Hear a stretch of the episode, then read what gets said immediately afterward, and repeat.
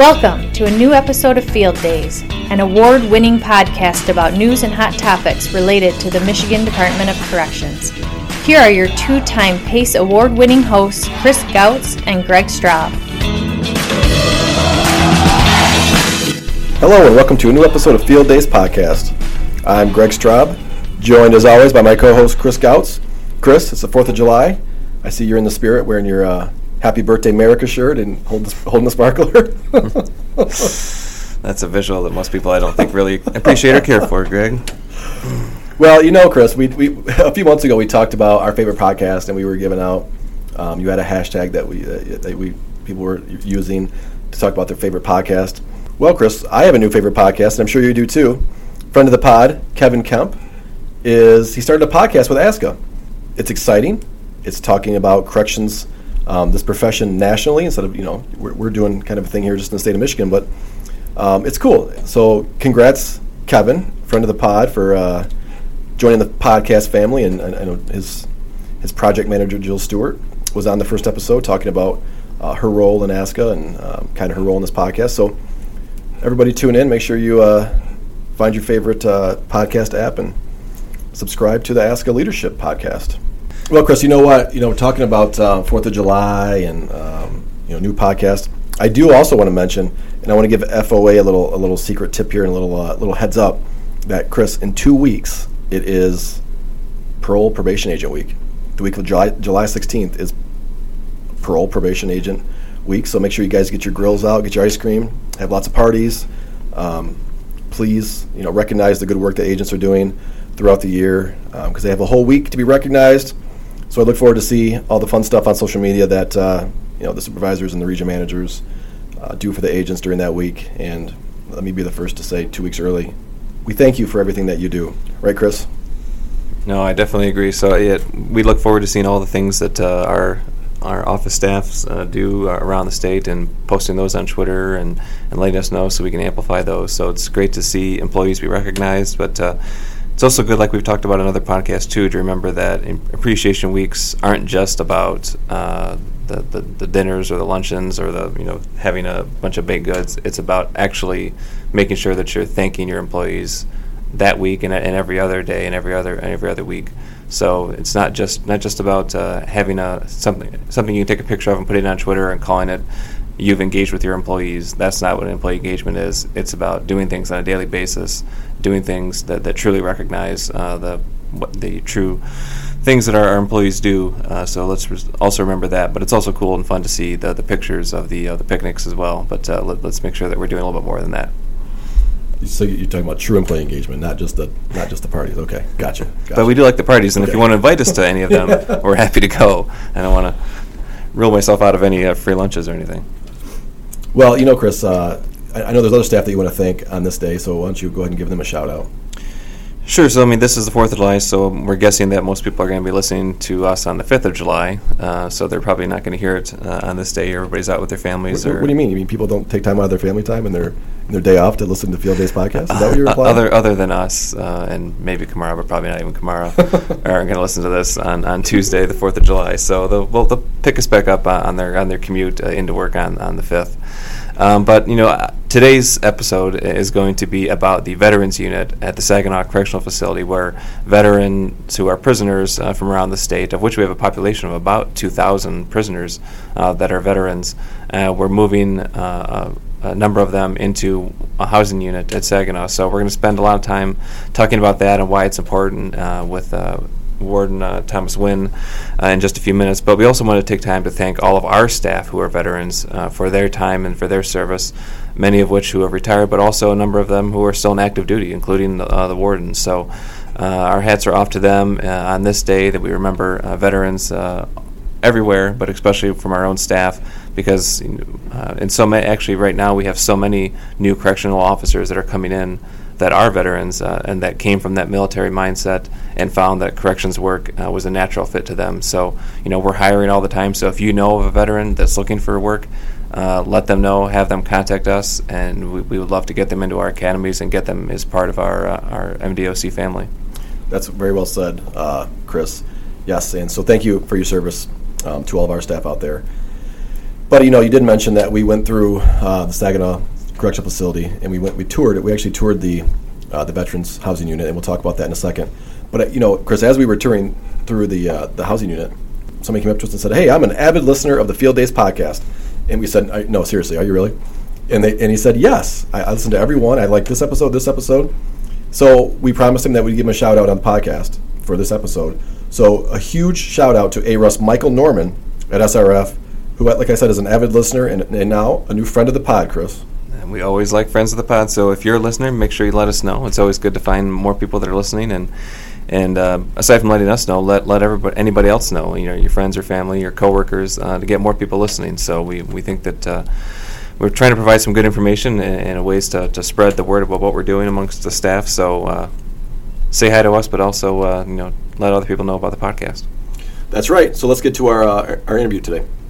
Well, Chris, I'm excited today to have on Warden Thomas Winn um, from the Saginaw Correctional Facility. You know, we actually had a chance to go through the Veterans Unit here. It's very unique. Uh, it's it's very cutting edge for Department of Corrections, and uh, it was interesting to go through there and see the program, what they're offered, and you know we should talk more with the ward about that. And I think um, you know open the, everybody's eyes up to what's going on here in Saginaw because it is a very unique and interesting program. So, uh, Warden Winn, thanks for coming on Field Days. We appreciate you coming on today and talking about the veterans unit you have out here. And uh, first off, can you just talk about kind of your background, how many years you have with the department, uh, kind of where you've been, where you're at now, and uh, then we'll get into the questions. Well, I have 24 years with the Department of Corrections. Uh, I actually opened this facility here as a uh, corrections officer in 1993. From there, I, I, was promoted to a sergeant here. I moved on to, at the time, the Central Michigan Correctional Facility, which was mid Michigan uh, level one as a lieutenant, and then I opened up the St. Louis Correctional Facility uh, when they opened the level four there uh, as an inspector. From there, I uh, promoted to deputy warden at the Standish Correctional Facility, uh, or assistant deputy warden at the time when we had that classification, and also I promoted to deputy warden. I was fortunate enough when um, Warden Rappel or now ADD Rappel came to Saginaw, that uh, he was he allowed me to come here as his deputy. So kind of make it full circle, and I became a deputy here, and now I'm a warden at the same facility in which I started with. Uh, 24 years ago. Well, that's interesting. That's you made your way around the department for sure. Um, but let's talk about your program here because it is it's very cool. It's it's um, you know you have you have a lot of veterans in the program right now, and I know you're expecting a lot more to, to come to fill the whole housing unit. But can you talk about the veterans program? Kind of you know how it got started, how long it took you to get up and running, where you're at now with it, um, and more importantly, what, what's this mean for the department, and what's this mean for you personally? Well, the uh, Veterans Unit was uh, really the, I think, the vision of the director and the deputy director, um, because there's uh, different states around. We're the 14th state now that have a Veterans Unit. Um, I was asked to meet with the deputy director, uh, along with the assistant deputy director, and we talked about establishing a Veterans Unit here in uh, the state of Michigan and specifically here at the Saginaw Correctional Facility. And I said I'd be honored to do that. And uh, that was on December 2nd of uh, last year. So that started the, um, the ball rolling, so to speak. Um, so I came back. I already had some veterans here because uh, part of the reason, uh, possibly that we were actually chosen to, to undertake this task, was because we were already the hub for uh, veterans that were coming here uh, to do disability uh, claim questionnaires. Um, we had a good relationship with the Saginaw uh, veteran uh, VA here. Uh, we were taking prisoners there. They were doing the questionnaires, and if they had uh, those questionnaires actually involved if they could um, get any disability um, while they were incarcerated. Uh, based on that, they would be able to receive a certain percentage, and then their families could receive the, the bulk of it, uh, which was a, it's a great uh, program uh, because those families out there of incarcerated, any, any incarcerated person uh, may need some assistance. Uh, along with that, um, I'm a 27-year veteran with the U.S. Army, um, so I think that the deputy director was aware of that, and so he chose um, me and this facility to undertake this task. And so December 2nd, we had our first meeting with the veterans we had here.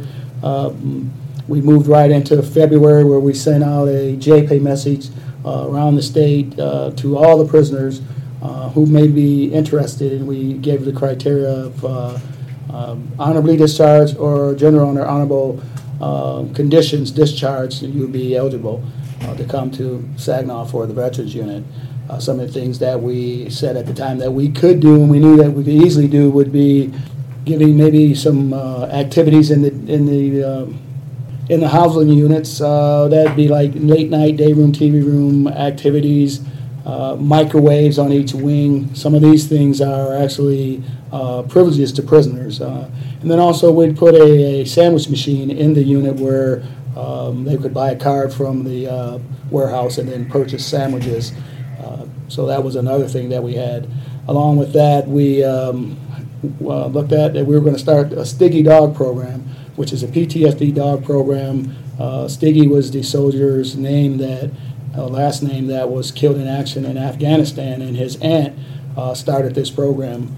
Uh, So we thought that would be a very good program for a veteran to train a dog for a veteran um, that had PTSD. Uh, They would come and, and see the dog, they would meet that veteran that was training the dog to see if they was compatible. So um, that was another program that we knew that we could get going here in Saginaw.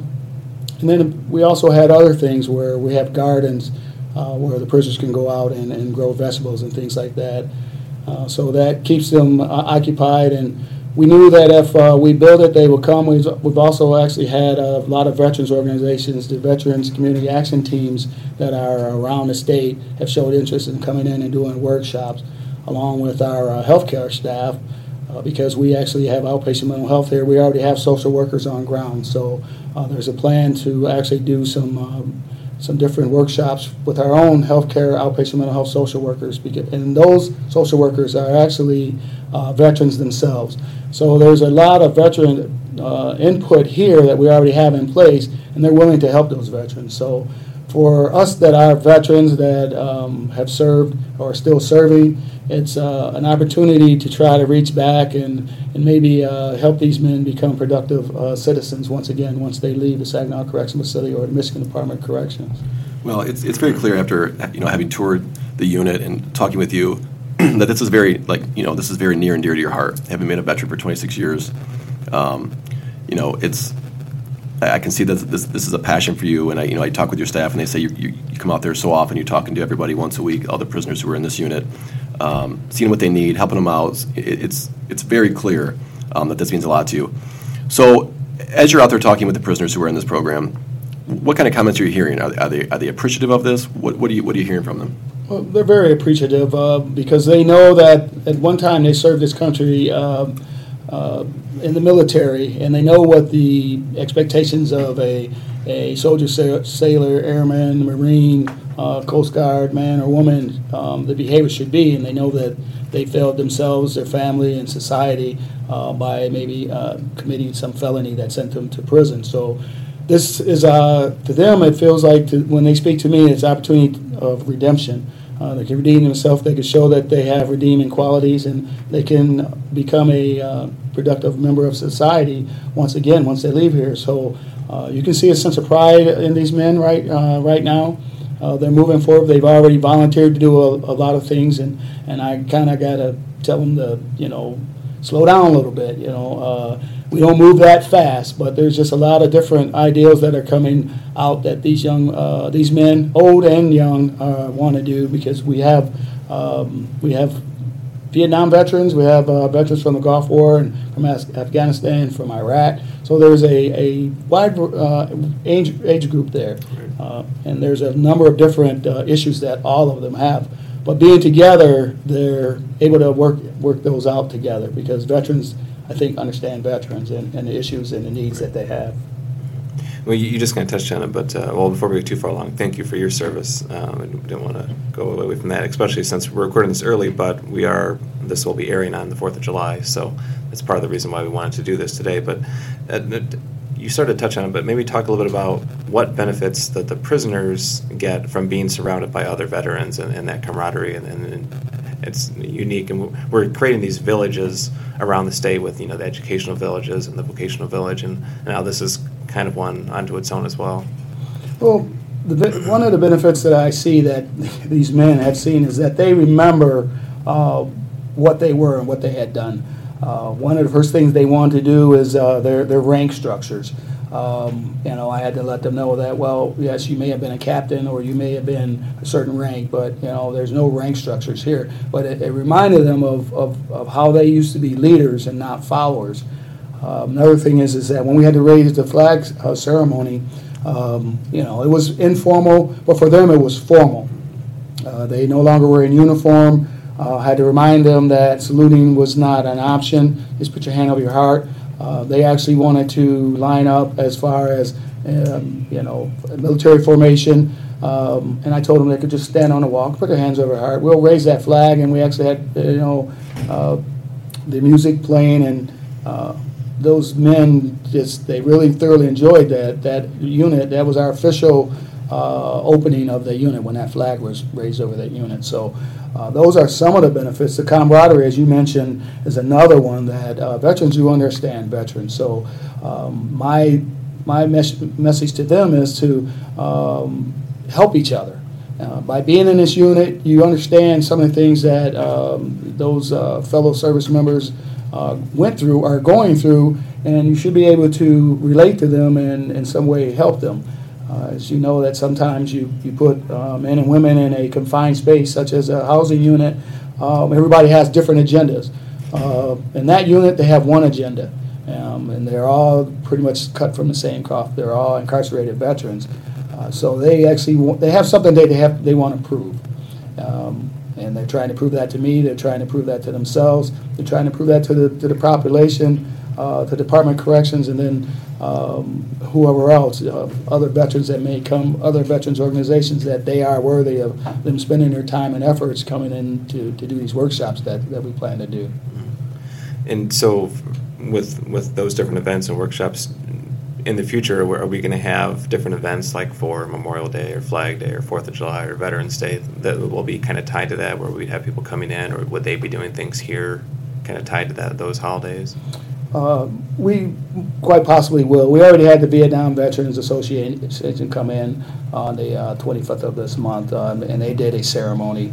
Um, We've actually, like I said, we want to do the crawl, walk, run phase. Right now, we're still in a crawl phase. Before we start bringing in outside organizations, uh, we want to make sure that we have all the spacing, that we have all the tools that are needed to make sure that those workshops are successful. Uh, When those uh, veterans organizations, or whoever comes in, it doesn't have to just be veterans, but organizations that want to work with uh, these incarcerated veterans, we want to make sure that the um, environment is conducive to what they're trying to do.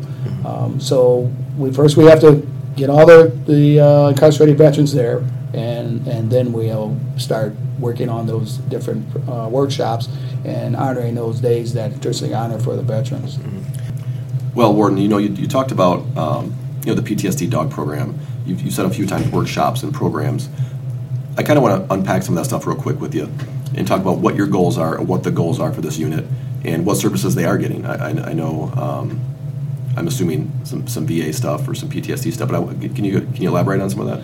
Well, right now, uh, like I said, we're getting ready to do some uh, PTSD. um, There are more workshops. The department, the PTSD, because we have the social workers that I mentioned earlier, uh, they can go in and they can help these guys with those issues, which they already do. Um, All you have to do is, uh, is uh, contact the outpatient mental health services here, and they will actually call you over um, and talk to you about whatever the issue is. But put it in a group setting is going to be new uh, for outpatient mental health, um, just dealing with veterans. They already do group settings with people that are on their caseloads, but you're talking about a, a veteran social worker sitting down with a group of veterans and dealing with um, maybe one specific issue, which is uh, post-traumatic stress disorder. So uh, that's going to be new. Um, As far as uh, any of the other um, things that are going on, uh, we're going to, because there's really no funding for this unit, um, except for what we already have in our budget here in Saginaw, we're going to rely on those uh, organizations outside that want to come in and do workshops. And we'll have to actually vet those. Um, You know, we just can't do anything. There has to be a vetting process and what we're going to actually let those um, those groups do, those VCATs is what they're, um, short for Veterans Community Action Teams, uh, come in and do, especially like the DAV and uh, also, uh, which is Disab- Disabled American Vet, uh, Veterans and um, the Vietnam veterans. So right now, we don't have a, a pro, uh, workshops Sure. other than the PTSD and the Stiggy Dog uh, program, uh, which I think right now those are two good programs to start with. Um, You know, we've already got two dog programs here, and then it's amazing uh, what type of, um, you know, feedback we have gotten from that. You know, one of them is the Iron Paws dogs, which is, uh, these are the dogs we get from the local animal shelter out for adoption. We've had a high success rate with that. And the other one is Paws for Cause, which um, those dogs go back to the organization and they go out to uh, individuals with disabilities as well. So we're looking forward to this third do- dog program uh, for the veterans because it'll be, uh, um, I think it'll be very beneficial for them. Um, It's my understanding that there's maybe uh, 10 or a dozen or so other states that have something like this. Did we model this o- uh, over any other states, or we visit any other states to see how how they're doing?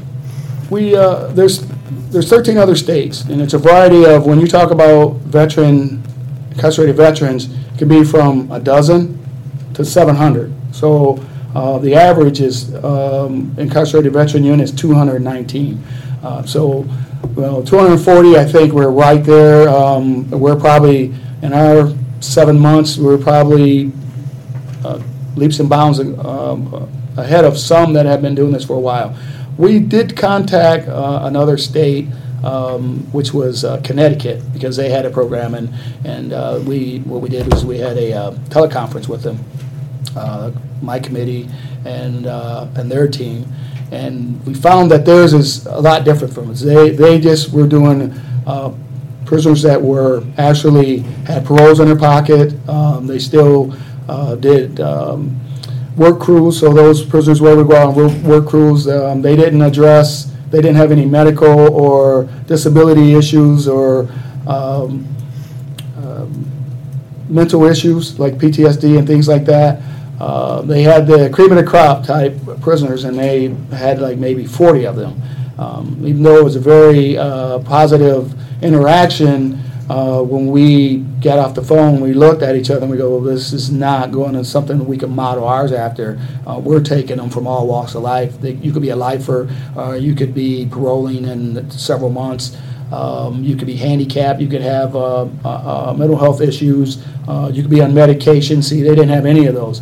Um, But as far as going out and visiting anyone, uh, no. And we actually decided that what we were doing, um, I think we were doing the the the correct thing. We were being all-inclusive and not um, excluding any of our um, veterans in the state unless you just don't have, meet the criteria uh, with a, a um, honorable discharge or a general under honorable discharge um, disposition on your DD Form 214, which is the uh, uh, document when you're, when you get out of military, when you're discharged, the DD Form 214, so.